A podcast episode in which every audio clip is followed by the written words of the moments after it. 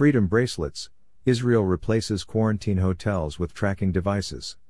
Israel introduces COVID 19 electronic tracking gadget. Israelis will be able self isolate at home. Instead, the government administered hotels violators of the isolation rules could be fined up to $1,500.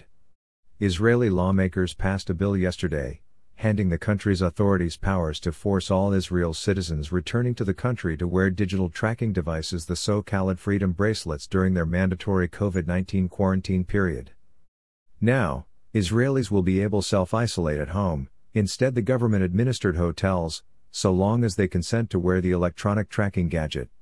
The Israeli Knesset passed the legislation after a previous measure requiring quarantine at government administered hotels expired earlier this month.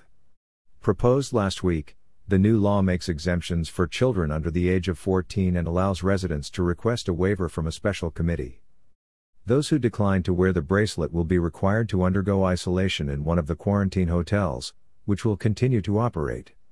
Violators of the isolation rules could be fined up to 5,000 Israeli shekels $1,500. Travelers who present documentation proving they have completed a full run of a coronavirus vaccine, or those who have already contracted and recovered from the illness, can skip quarantine, provided they test negative for the virus both before and after arriving in the country.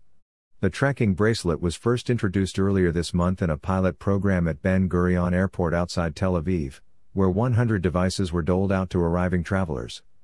At the time, Ordan Trabelsi, the CEO of Supercom, the company behind the bracelet, said he hoped to expand the project for wide scale use across Israel. According to i24 News, some 10,000 bracelets have been distributed, with another 20,000 expected to be ready by next week. Trabelsi and Israeli officials maintain that the tracking bracelets will only inform authorities if a wearer leaves a designated quarantine area, usually their own home, and say it will not actually transmit location data or any other information. In a press release earlier this month, Supercom boasted that Israelis had reported very positive and comfortable experiences and a high rate of satisfaction with the bracelet. In addition to the bracelet itself, which operates on both GPS and Bluetooth, users are also given a wall mounted device, both of which can be paired with a smartphone app. Similar coronavirus tracking schemes have been unveiled elsewhere around the world, with both Google and Apple creating smartphone apps to aid contact tracers last year.